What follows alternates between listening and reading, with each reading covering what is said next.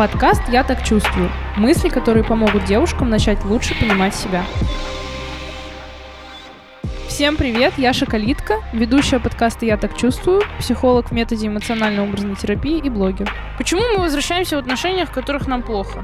Сегодня у нас на повестке дня вот такая вот тема.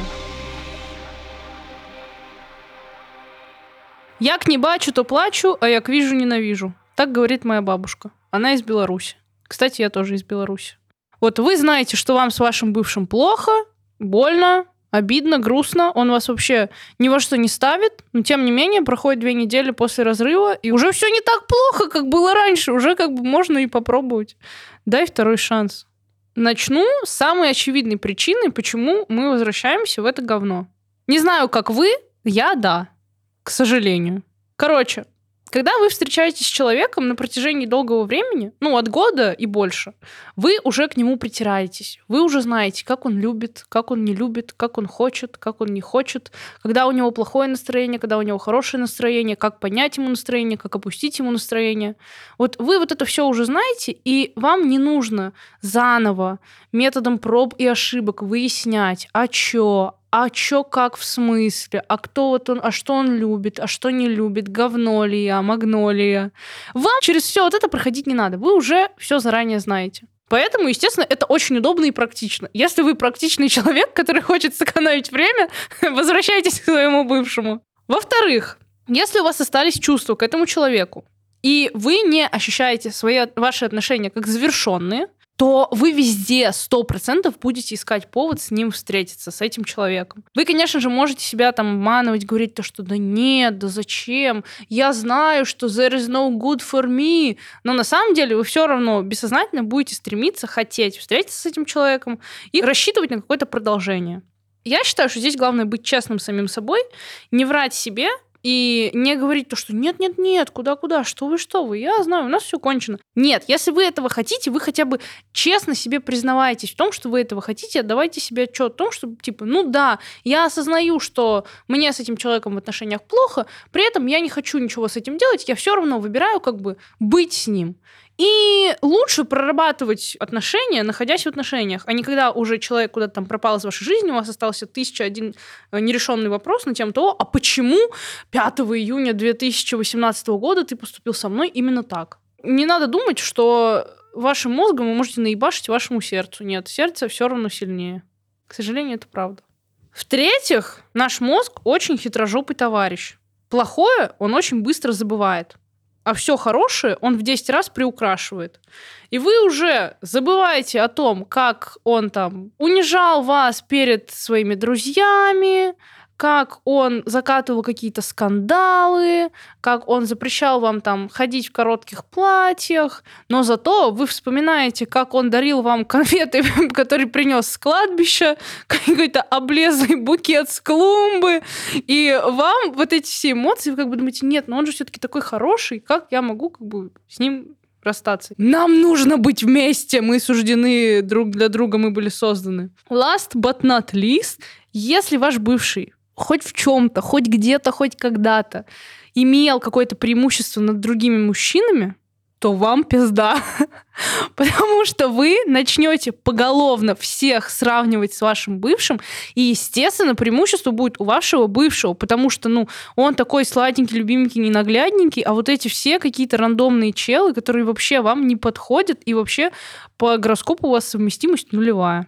Что с этим делать, спрашивается? Во-первых, трезво оцените ситуацию и вспомните, почему вы вообще изначально расстались, что случилось, какого фига произошло, что резко там цветы, конфеты, любовь, секс, и тут раз, и расставание. Если вспоминается с трудом, позвоните психологу своему или своей подруге, которая изначально вам говорила, что вам не по пути. Второе, Сместите фокус внимания с других людей на себя.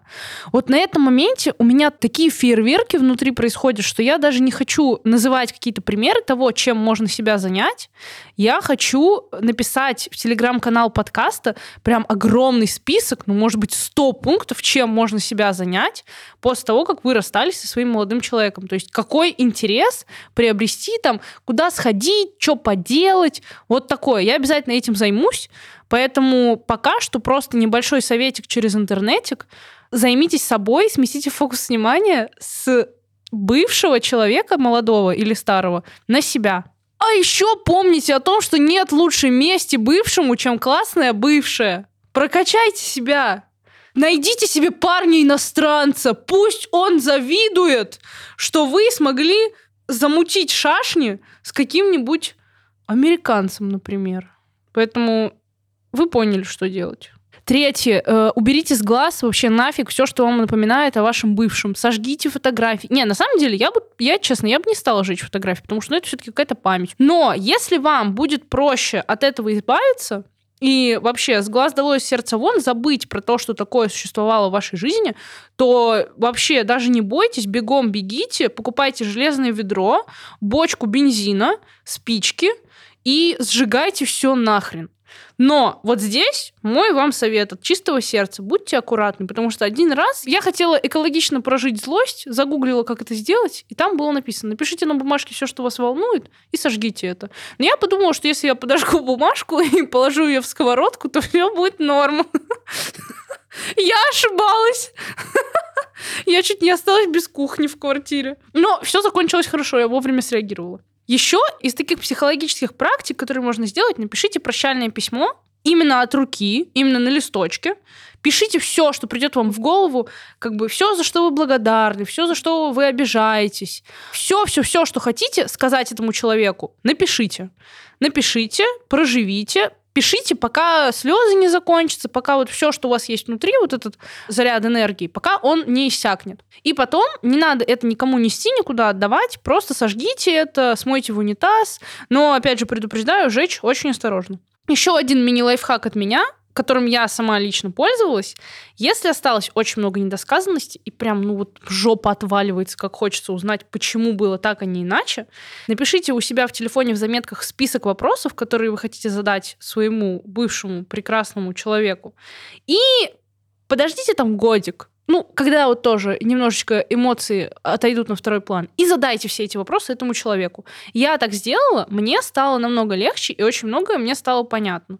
Но одно я поняла на 100%, он просто дебил, а со мной все ок. Ну и напоследок, клин клином вышибают. Вы у меня слушательницы мои, самые красивые, самые умные, самые веселые, самые светлые, а главное, самые осознанные.